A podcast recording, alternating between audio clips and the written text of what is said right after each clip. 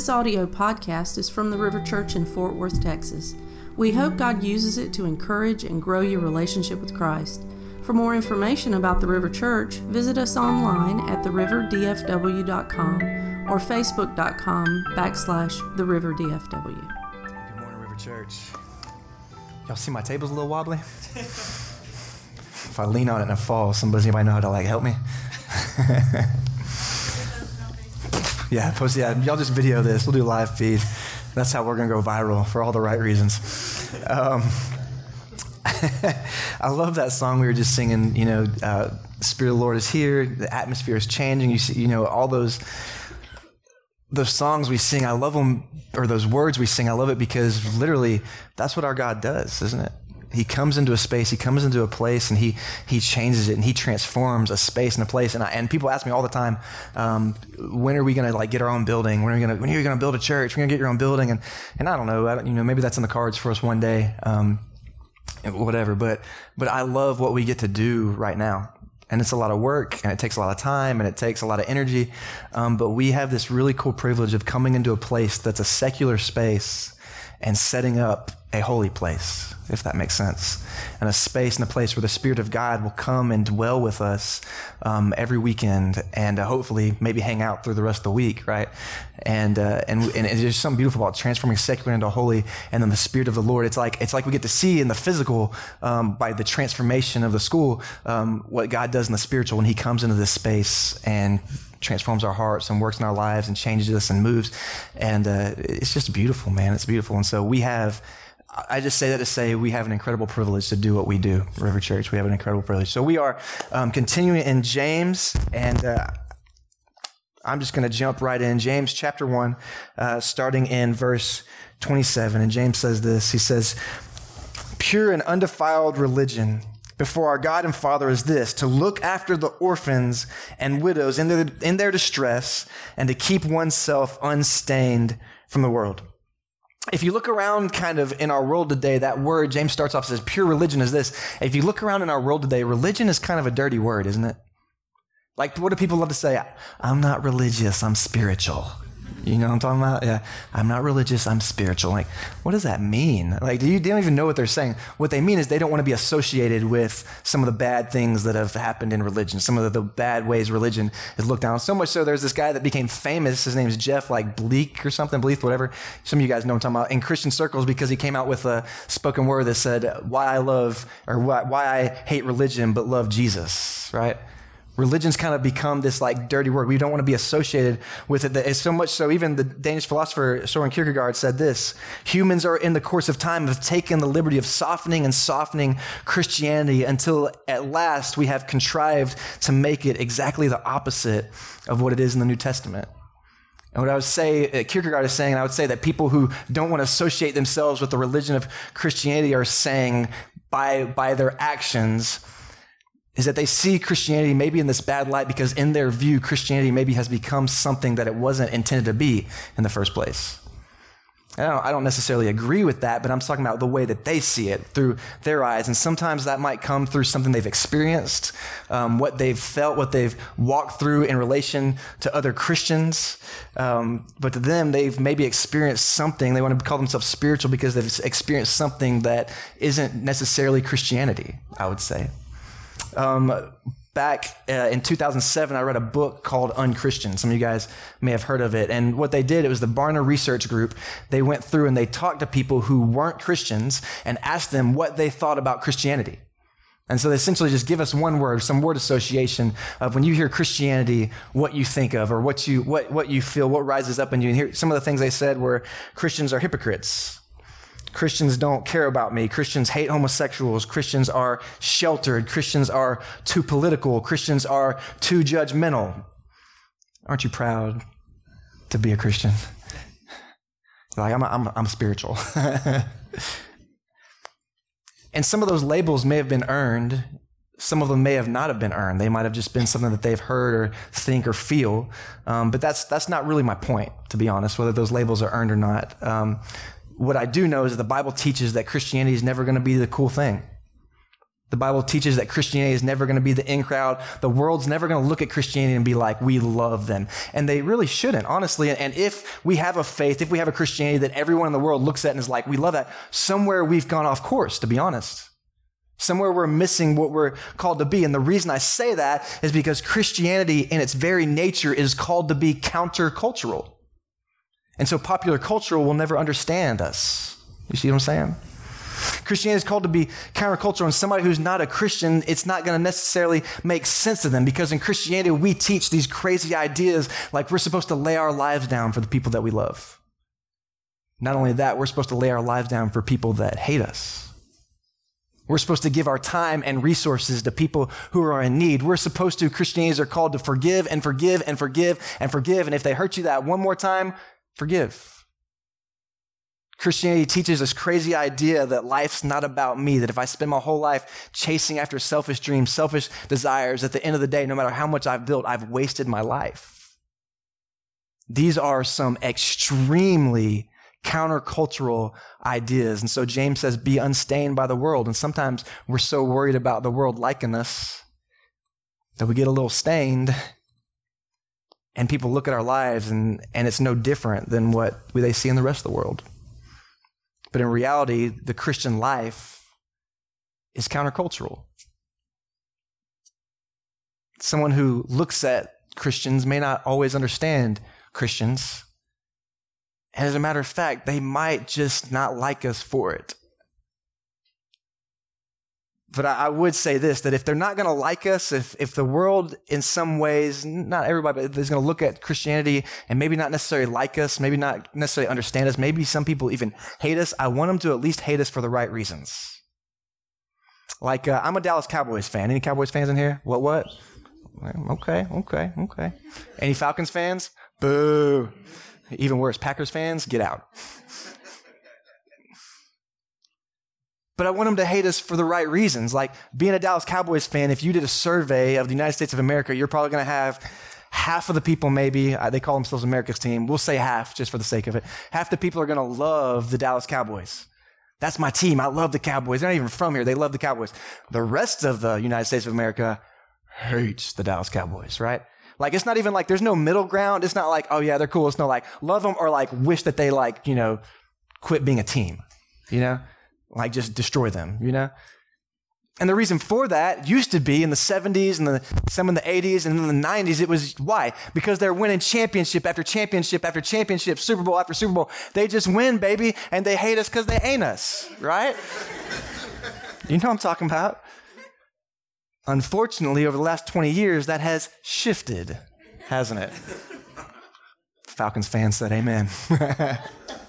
just playing, Steven that shifted, but why? For all the wrong reasons. They hate the Cowboys because they're overhyped every single year. They're supposed to be this great team. And what do we do? We get to the playoffs. Dez did catch it, by the way, but that's besides the point. Get to the playoffs, flame out. Supposed to be great, win four games, right? Um, they they have all this hype surrounding the Cowboys. They and they never seem to pan out. And then they hate their owner because you know Jerry's an interesting cat, right? And what happens is over time it shifted from hating the Dallas Cowboys because we just win, baby, to hating the Dallas Cowboys because we're in the news for all the wrong reasons. And what I would say is that as, as people look at Christianity, I don't want us to hate us for the wrong reasons. I want them to hate us for the right reasons, at least. if you're going to hate me, I want to at least be on my terms, you know? Not because we're known as hateful or because we're known as being too political or because we're being known as too judgmental I want them to at least look at us and see Jesus. And if that turns them off, it stinks, but at least we're being who we're called to be. And so I would say this as we look at our faith, we shouldn't get so zoned in on what the outside world says we should be, what some politician says we would be, what Oprah at one point said we should be, but who Jesus says we should be. And so who does Jesus say we should be? He says here in James 1:27, he says pure and undefiled religion, the way our faith should plan at, pan out. Christian faith should move us to this. Pure and undefiled religion before our God and Father is this to look after the orphan and the widows in their distress and to keep oneself unstained from the world. James in this one verse speaks to so much of the heart of our faith to care for the widow, to care for the orphan, to keep ourselves unstained from the world. And, and we might hit more on the unstained part later. We already kind of have. We've actually been talking about that a lot the last few weeks, even through our Jesus Is series. And so today I want to spend some time talking about this. What does this widows and orphans thing mean? Why does James pick out these particular groups of people? Well, one, it's, it's mainly because these were the people who were in the most need, the most obvious need in the time that time in history. The widows were, um, if you were a, a, lady at this time in history, um, your job, your kind of role in society was to be the homemaker, to um, kind of run the household, um, take care of your family. But what happened is, if your husband passed away, you were in a lot of trouble because you had no one to take care of you unless your kids were old enough to take care of you, or even then, maybe you didn't have kids, or maybe they, you know, were off, whatever. I don't know. But if you didn't have them to take care of you, you, you were in bad shape because you didn't have any. I mean, I'm not, they have tons of skills, but not necessarily a trade skill. You know what I'm saying? So they can't necessarily go out and make a sword, you know. And even if they did have this particular skill, nobody's going to hire them because they're a woman. And I know it's sexist and awful, but just what it was, right? And so the options were have somebody, have your children take care of you. If that wasn't there, um, you're going to have to beg for food or you're going to have to prostitute yourself because you don't have a lot of a lot of options here. They they had no way to no way to make it. And so James looks at them and says, These are marginalized. These are, these are the people who are in need. Take care of them, church. Looks at the orphans, and that's pretty self explanatory, isn't it? People without fathers, without a mother, with no one to take care of them, no one to watch out for them, no one to feed them. There's no, there's no uh, homes for these kids at this time in history. Maybe join the army. And so James says he looks at the church and his call isn't necessarily just for these two specific people groups, but for us even today, that is part of who we're called to be, but for what they stand for, right? The marginalized, the poor, we see this theme of compassion and justice. And what James is saying to the church is that our job, Christians, we are expected, our religion, our faith should lead us to lead the charge in caring for the marginalized to lead the charge in caring for those who can't care for themselves. At this time in history, there's no government, government programs for the disenfranchised. And James says for the weak, for the unable, for the poor, for the deserted, it is the job and privilege of the church to stand in the gap. And the early church took this to heart. They stood in the gap really well, actually. So much so that we have commentary from one of the emperors of the time. His name was Julian the Apostate. And uh, how he got his name, by the way, was his uncle was Constantine the Great, killed his whole family and forced him to learn Christianity not a great thing to be known for. You know, like that's not what we want our faith to be about, right? Like kill them and force them to do it. No, no. And so Julian the apostate looks around and he sees how the church is operating in the world and it makes him angry, actually. Here's his, here's his commentary. He says, it is disgraceful that no Jew ever has to beg and the impious Christians support not only their own poor, but our poor as well. And everyone can see that our own people do not receive this aid from us. He's upset because he's looking at the only, at the early Christians and not only are they taking care of their own people, meeting the, the needs of their own people, serving and sacrificing for their own people, making sure that no one around them is left without care, but they're taking care of the poor of the rest of the Roman Empire. By the way, don't let this get lost on you that the Jewish people hated people who weren't Jews at the time. Especially, they hated the Roman Empire. They were very segregated. And yet, what we see is Christianity changed the hearts and the minds of these, these early Christians. And now they're caring for, serving, sacrificing for the Roman Empire without regard to race, without regard to history, without regard to where they came from. So much so, they're doing it so well that Julian's upset because they know that this aid, this help, it doesn't come from the government, but comes from the Christians, and he hates the Christians. And by the way, this wasn't like, oh, well, they had a lot of money, so that's great. No, these weren't rich Christians doing this. At this time in history, about 90% of the people are very poor, and you got about 10% of the people who are wealthy. And the majority of the citizens at this time have no opportunity for upward mobility, have no opportunity to climb up the social ladder. None of the opportunities that we have today, where you were born, is kind of just where you stayed. And yet their mindset was whatever it takes, I will sacrifice. I will sacrifice. I will sacrifice. And I will care for my brother. I will care for my sister because that is who we're called to be. That if I got to be hated for something, that's something I wouldn't mind being hated for. And we look at this, this story of the early Christians, this thing that James says really is, is a foundational element to our faith. And we ask ourselves, why is this so important to God? Why is this something that as Christians he calls you and I to do? Like, why, why do we got to be the ones to do this?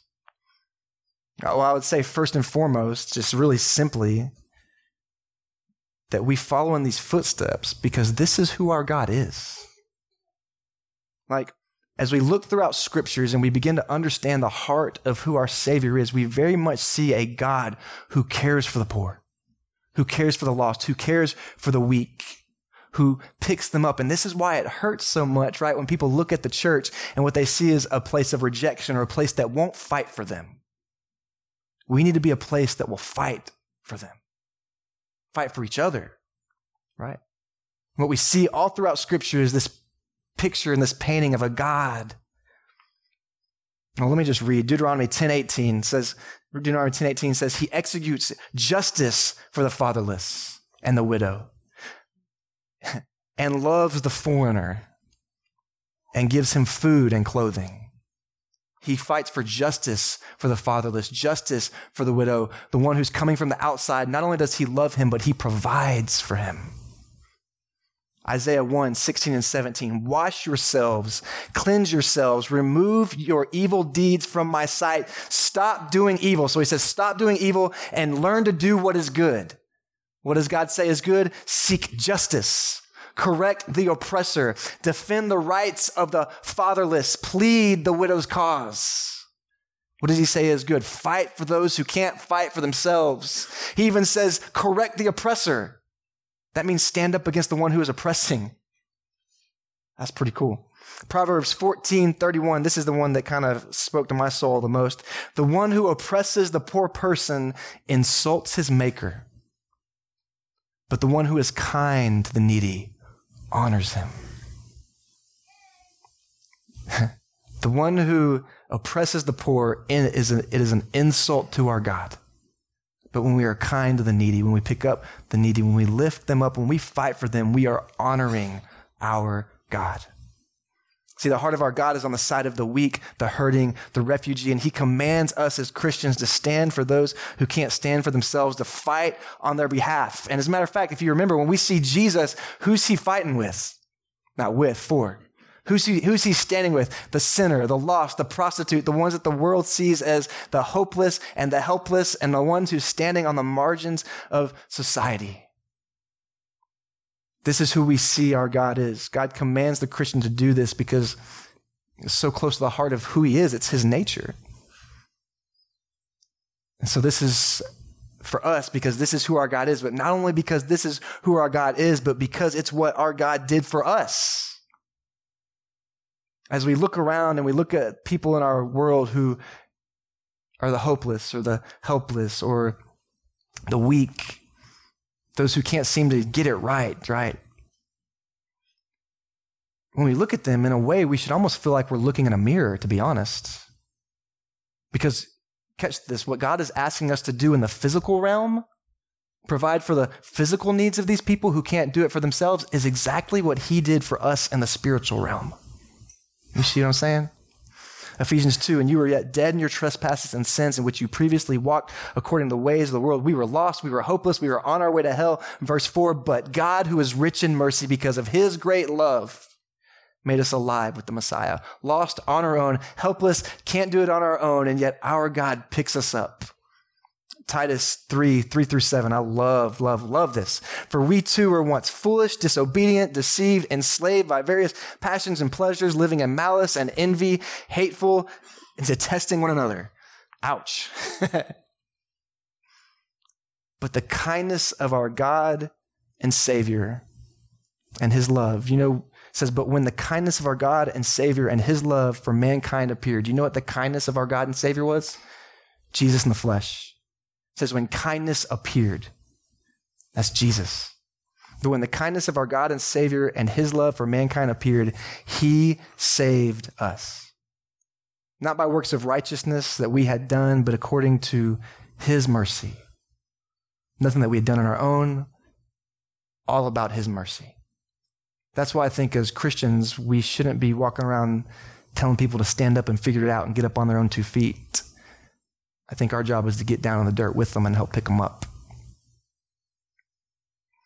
We are beneficiaries of this incredibly undeserved love and mercy, kindness, and generosity from our loving Father. Our call, Christians, is to extend that physically to the world which Christ has extended to us spiritually. We are to be the men and the women who stand in the gap for those without a voice. And this, this stretches across racial lines, economic lines, social lines, because that is who our God is and that is what He has done for us. And then finally, I would say, if we're just going to be a little selfish about this, this matters for us because ultimately, this idea that James is talking about is for our own sanctification. You say sanctification, that's just a fancy word that means becoming made to look like Jesus. In serving others and loving others and sacrificing for others, we are taking our eyes off of ourselves and putting them on something bigger than us. You see, if we're honest, and I know we never really want to be honest in church, right? If we're honest, one of the greatest struggles, maybe this isn't for you, for me in my faith, is selfishness. Making everything about me. How does it affect me? How does it benefit me? How is this going to work out for me? And yet we see in this call from James for true religion, he says it's a faith that's not about you. In fact, it's a faith that's very much about sacrificing yourself, your time, your resources, so that you can help pick up others who can't pick up themselves, help build up others who can't build up themselves for the glory and honor of God our Father.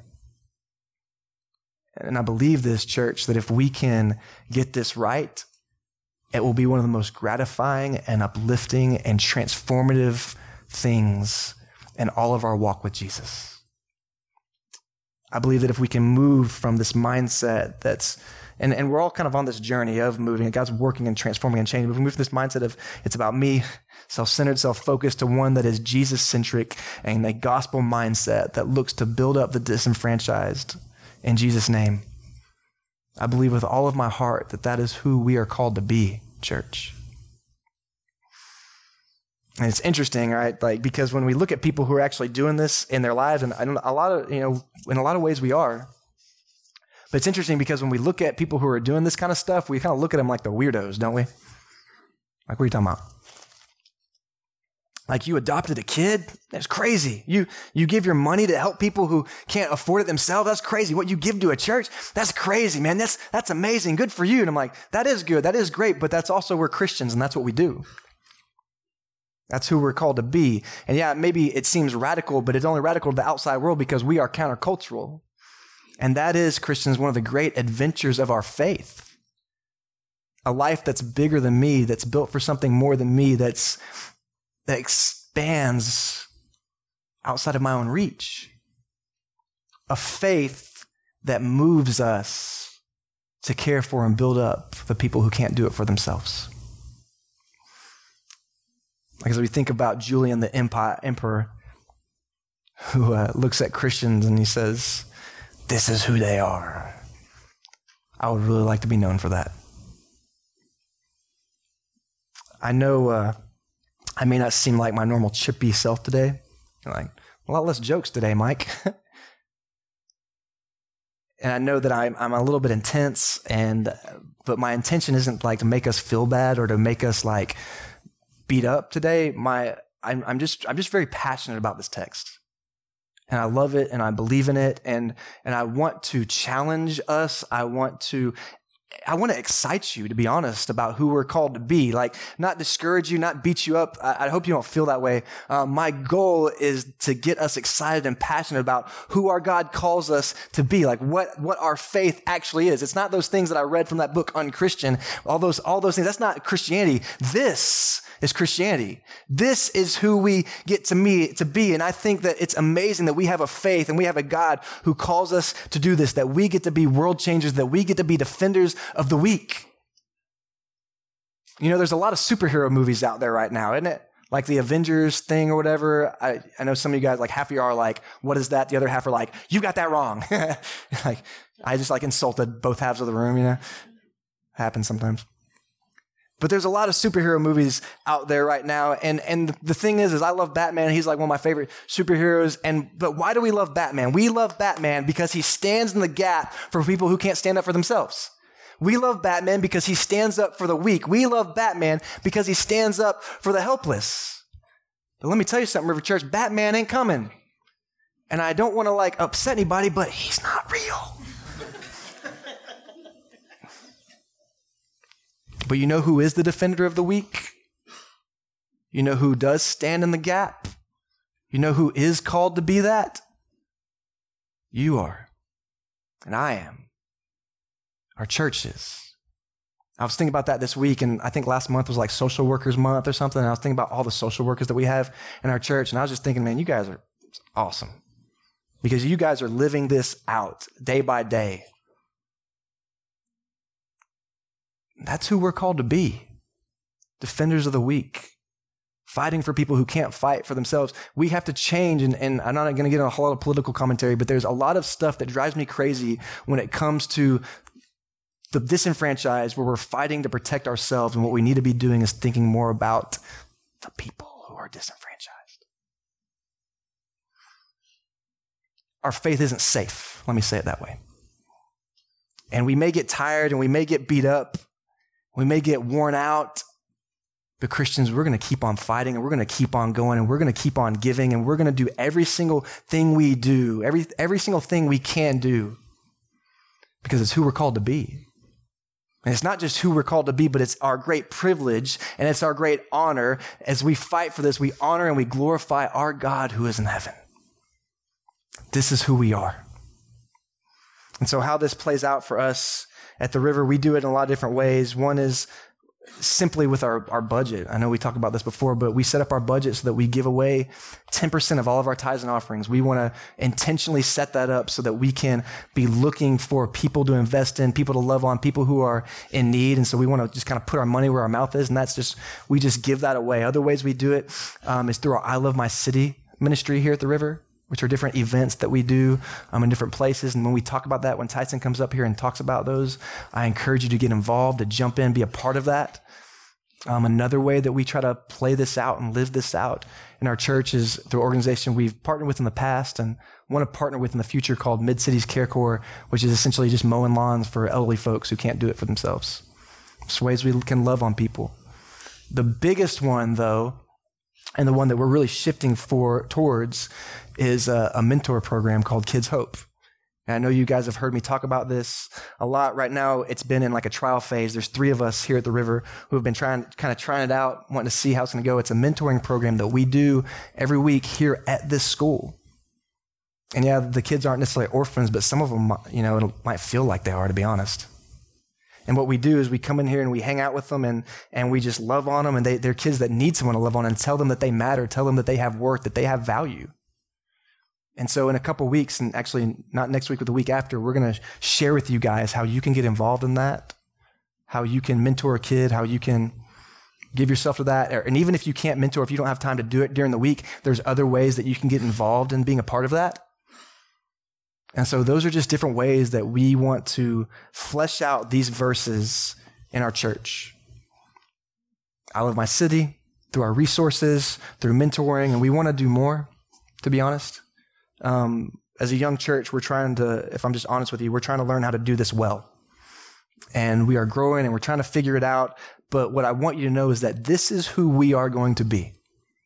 This is who we're going to be. This is a, not just a foundational element of our faith, but it's going to be a foundational element, and it has been a foundational element of our church. That when people look at the River Church, that this is who they see. And if they hate us, at least it's because they ain't us. Am I right?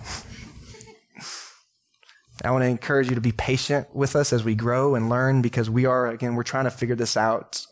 But we want to give you every opportunity to live this out through our church.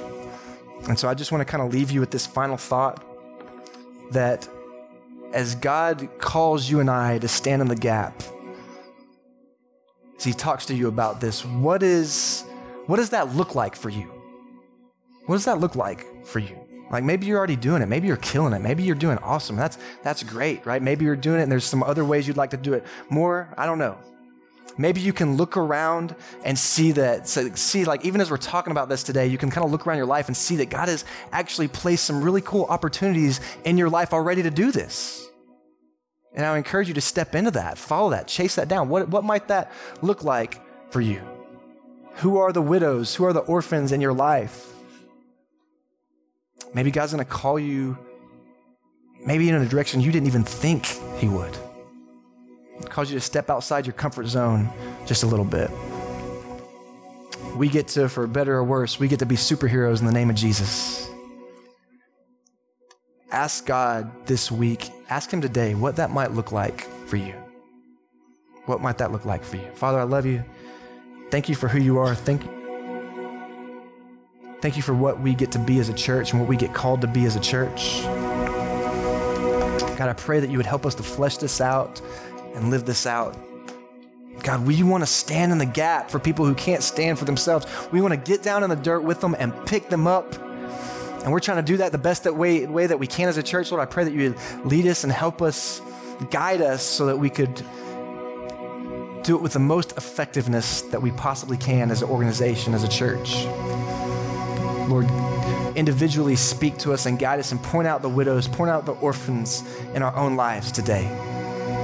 How can we be who you called us to be? And this isn't a burden on our lives, this is the adventure of our faith. And it is an incredible honor to live for something that's more than ourselves. Ask these things in Christ's name.